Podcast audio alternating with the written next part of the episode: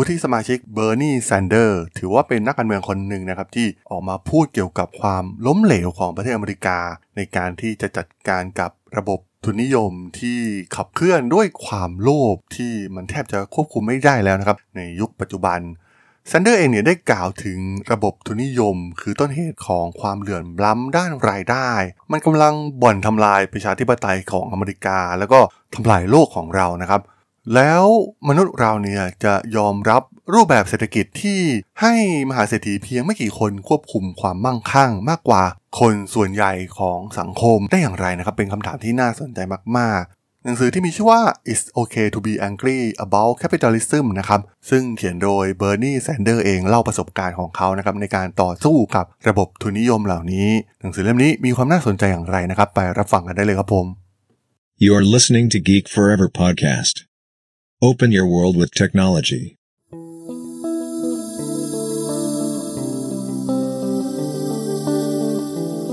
This is GeekBook.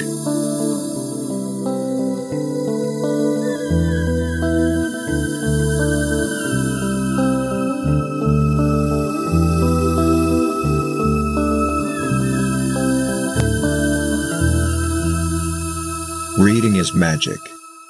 สวัสดีครับ ผมดนทราดนจากดดนบล็อกนะครับและนี่คือรายการกิ๊กบุ๊กนะครับวันนี้จะมารีวิวหนังสือเล่มหนึ่งนะครับที่ถือว่าน่าสนใจนะครับเรื่องเกี่ยวกับทุนนิยมของอเมริกาเอง ที่เรียกได้ว่า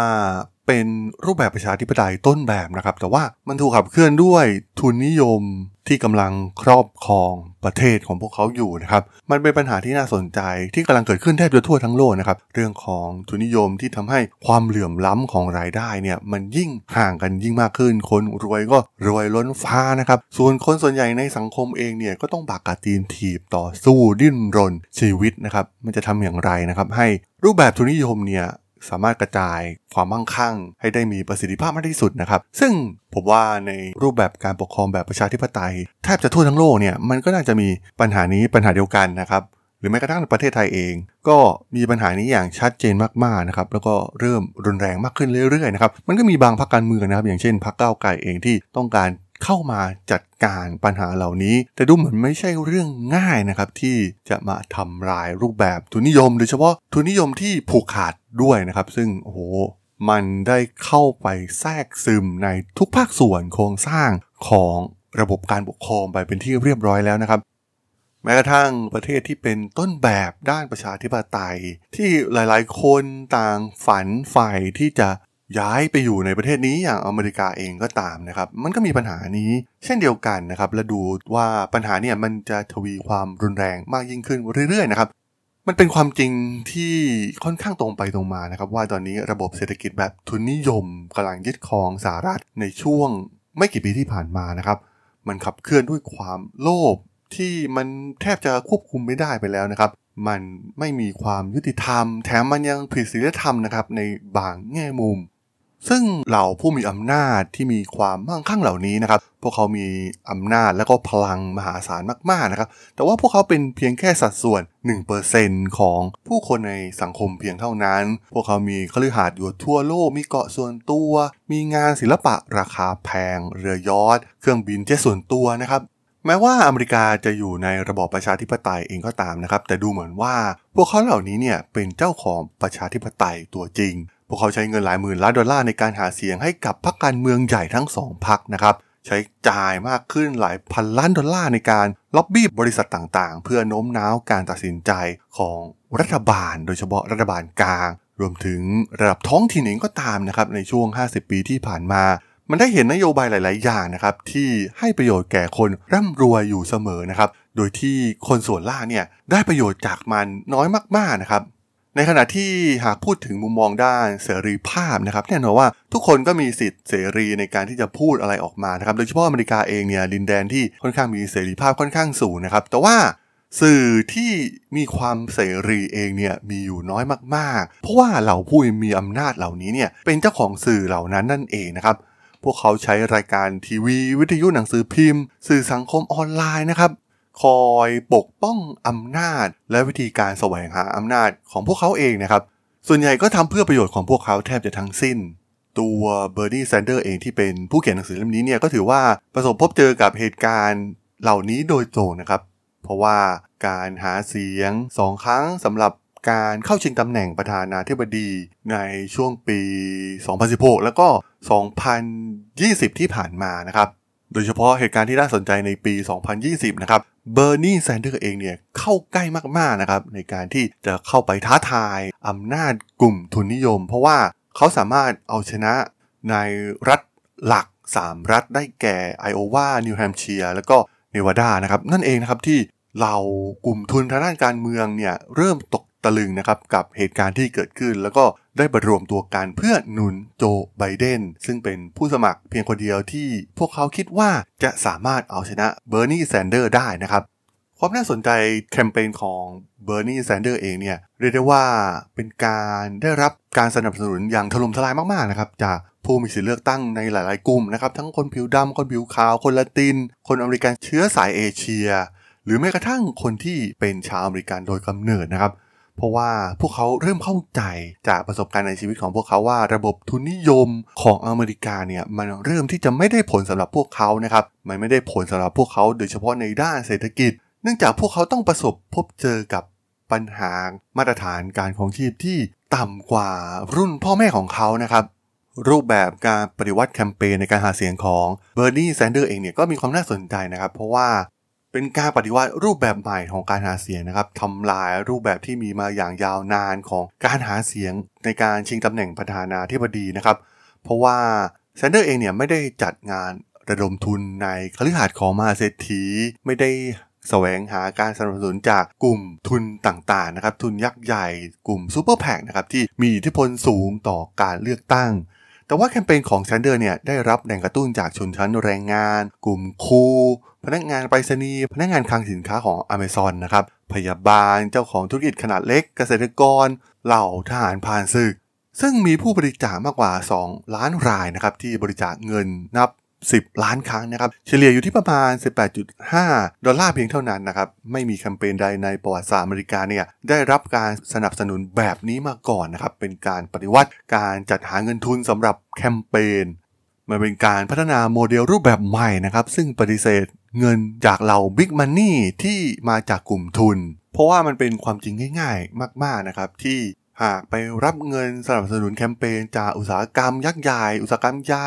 อุตสาหกรรมเชื้อเพลิงฟอสซิล ซึ่งแน่นอนนะครับว่าการที่จะมาเป็นตัวแทนของชาวอเมริกัน และได้รับเงินสนับสนุนจากกลุ่มทุนเหล่านี้เนี่ยมันก็ไม่สามารถที่จะขับเคลื่อนนโยบายอะไรที่ไปกระทบกับกลุ่มทุนยักษ์ใหญ่เหล่านี้ที่กำลังทำลายล้างระบอบประชาธิปไตยได้นั่นเองนะครับ และด้วยทุนที่น้อยกว่าอย่างเห็นได้ชัดของแซนเดอร์เองนะครับทำให้เขาเองเนี่ยใช้แนวทางใหม่นะครับ โดยเฉพาะกับเครือข่ายโซเชียลมีเดียในการเผยแพร่แนวคิดใหม่ ๆ ให้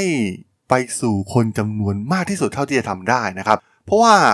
สื่อสังคมออนไลน์เองเนี่ยถือว่าเป็นนวัตกรรมใหม่นะครับ มีแพลตฟอร์ม สตรีมมิ่งไลฟ์สดที่สามารถสื่อสารโดยตรงกับชาวอเมริกันหลายสิบล้านคนนะครับ ไม่ต้องผ่านสื่อที่เป็นสื่อ traditional media ที่ถูกควบคุมโดยกลุ่มทุนนิยมอยู่แล้ว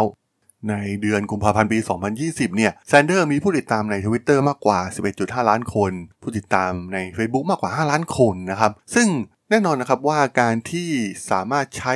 เหล่าสื่อโซเชียลมีเดียเนี่ยในการช่วยหาเสียง ซึ่งมันสามารถเข้าถึงคนหมู่มากได้นะครับ ตอนที่แซนเดอร์ทำการสตรีมไลฟ์สดเองเนี่ยมีคนดูราว 250,000 คนผ่านสตรีมสด ซึ่งถือว่าเป็นการปฏิวัติประวัติศาสตร์การสื่อสารทางการเมืองของอเมริกาเลยก็ว่าได้นะครับ ซึ่งเบอร์นีแซนเดอร์เองเนี่ยก็ได้เข้าชิงชัยในฐานะตัวแทนพรรคเดโมแครตนะครับ ในการลงชิงตำแหน่งประธานาธิบดีสหรัฐนะครับ ซึ่งตอนนั้นเนี่ยเขาก็ต้องต่อสู้กับโจไบเดนเหลือเพียง 2 คนสุดท้ายนะครับ หลังจากที่ผู้สมัครคนอื่นๆ ชื่อดังหลายๆคนเนี่ยถอนตัวเช่นไมเคิลบลูมเบิร์กเองก็ได้ถอนตัวไป เหลือเพียงแค่ 2 คนที่แข่งกันจนถึงรอบสุดท้าย เพราะว่าตัวไบเดนเองเนี่ยได้รับทุนสนับสนุนจากกลุ่มทุนนะครับที่เริ่มมองเห็นภัยคุกคามจากเบอร์นีแซนเดอร์เองนะครับก็ทำให้สุดท้ายเนี่ย ทางแซนเดอร์ก็ต้องขอถอนตัวไปนะครับ หลังจากที่พ่ายแพ้ในรัฐวิสคอนซินเมื่อวันที่ 7 เมษายนนะครับ ซึ่งฐานเสียงของเบอร์นีแซนเดอร์เนี่ยได้รับจากกลุ่มคนรุ่นใหม่เยอะมากๆนะครับ แล้วก็ทางแซนเดอร์ก็เชื่อว่าการพ่ายแพ้ในปี 2020 ของเขาเนี่ยมันเป็นเพียงเรื่องชั่วคราวเพียงเท่านั้นนะครับ เพราะว่าเขามองว่าอนาคตของประเทศอเมริกาขึ้นอยู่กับเหล่าเยาวชนในแต่ละรัฐนะครับ ซึ่งเริ่มมองเห็นภัยคุกคามของ ระบบทุนนิยมเหล่านี้นะครับ ซึ่งทางแซนเดอร์เนี่ยก็ได้จ่ายกลุ่มคนรุ่นใหม่ไปเป็นจำนวนมาก และก็ได้คะแนนท่วมท้นมากๆนะครับ โดยเฉพาะจากผู้ที่อายุ 30 ปีและต่ำกว่านั้นนะครับ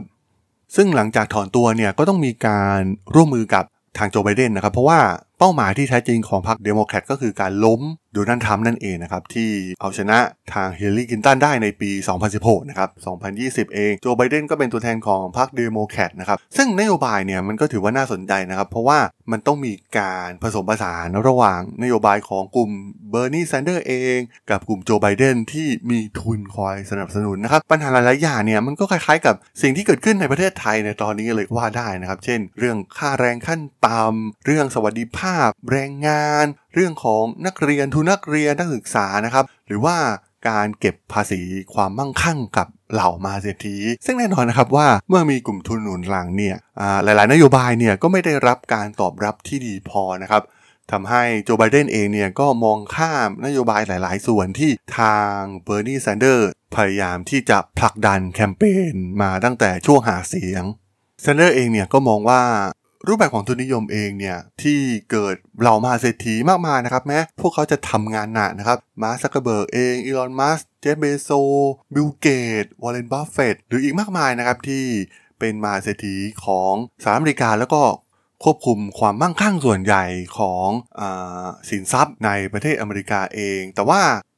ประเด็นก็คือไม่ควรที่จะไปทำลาย พวกเขาเหล่านี้นะครับ เพราะว่าพวกเขาก็เติบโตมาอย่างถูกต้องผ่านระบบที่ถูกต้องนะครับ มันเป็นปัญหาเชิงระบบของประชาธิปไตยมากกว่านะครับ ที่มันทำให้เกิดปัญหาความเหลื่อมล้ำทางด้านรายได้ อย่างชัดเจนมากๆนะครับ มันมีตัวเลขหลาย ๆ ตัวนะครับที่น่าสนใจ เช่นนับตั้งแต่ปี 1920 45%ของรายได้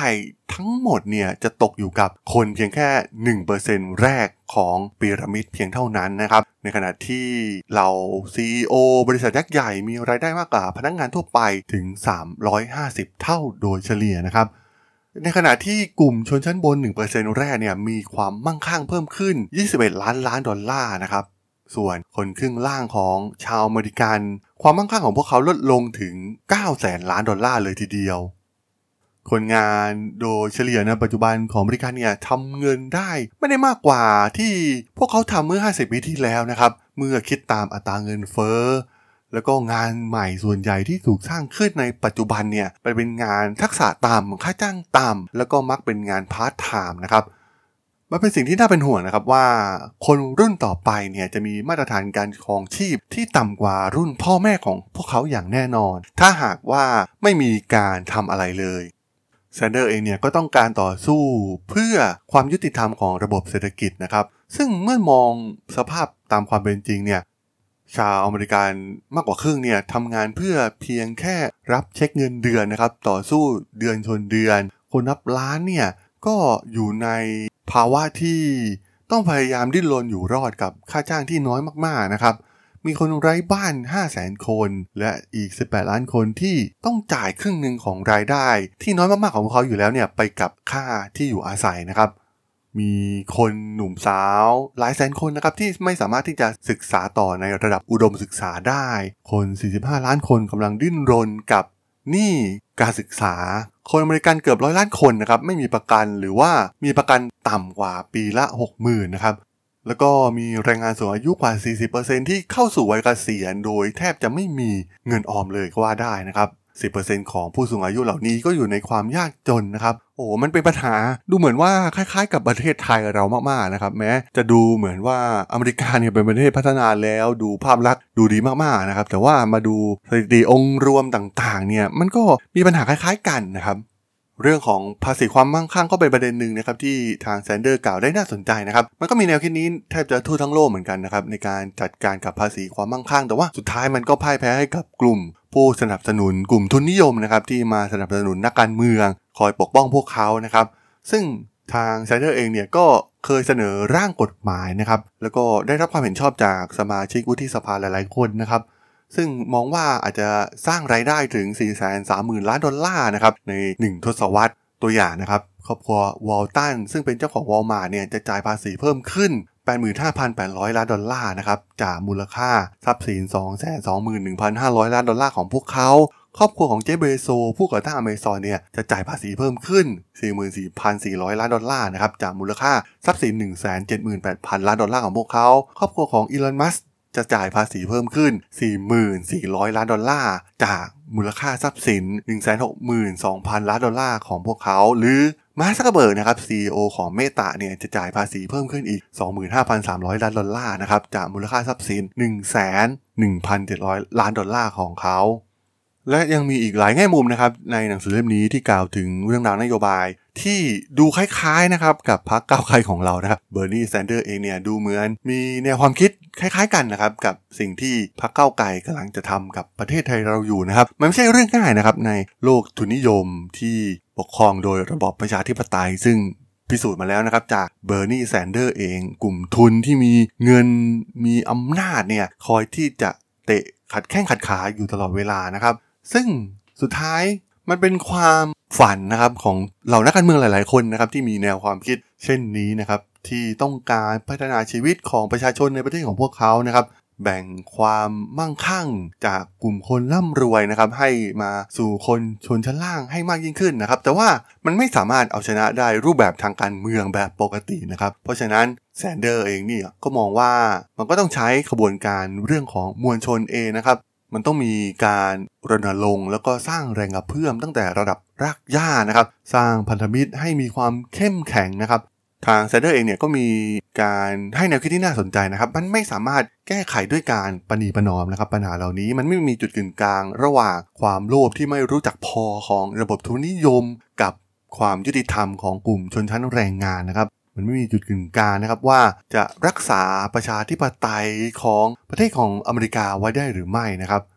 มันเป็นตัวเลือกพื้นฐานง่าย ๆ ที่สำคัญที่สุดนะครับเหล่าพรรคการเมืองต้องเลือกว่าจะอยู่ข้างชนชั้นแรงงานที่ตากตำทำงานหนักนะครับหรือว่าจะอยู่ฝ่ายชนชั้นมหาเศรษฐี ชนชั้นสูงในองค์กรธุรกิจต่างๆ เพื่อผลประโยชน์ของพวกเขาเอง ซึ่งการตัดสินใจเนี่ยมันก็ต้องมีความมั่นคงและเด็ดขาดนะครับ ถึงจะสามารถปฏิวัติการเมืองให้เป็นดังที่ประชาชนส่วนใหญ่ของประเทศต้องการนั่นเองครับผม สำหรับเรื่องราวของหนังสือ It's Okay to be angry about capitalism ใน EP นี้ ผมก็ต้องขอจบไว้เพียงเท่านี้ก่อนนะครับสำหรับเพื่อนๆที่สนใจเรื่องราวทางธุรกิจเทคโนโลยีและวิทยาศาสตร์ใหม่ๆ ที่มีความน่าสนใจก็สามารถติดตามมาได้นะครับ ทางช่อง Geek Forever Podcast ตอนนี้ก็มีอยู่ในแพลตฟอร์มหลักๆ ทั้ง Podbean Apple Podcast Google Podcast Spotify YouTube แล้วก็จะมีการอัปโหลดลงแพลตฟอร์ม Blockdit ในทุกๆ ตอนอยู่แล้วด้วยนะครับ ถ้ายังไงก็ ฝากกด Follow ฝากกด Subscribe กันด้วยนะครับ แล้วก็ยังมีอีกช่องทางหนึ่งในส่วนของ Line add ที่ a t h r a d o n t h a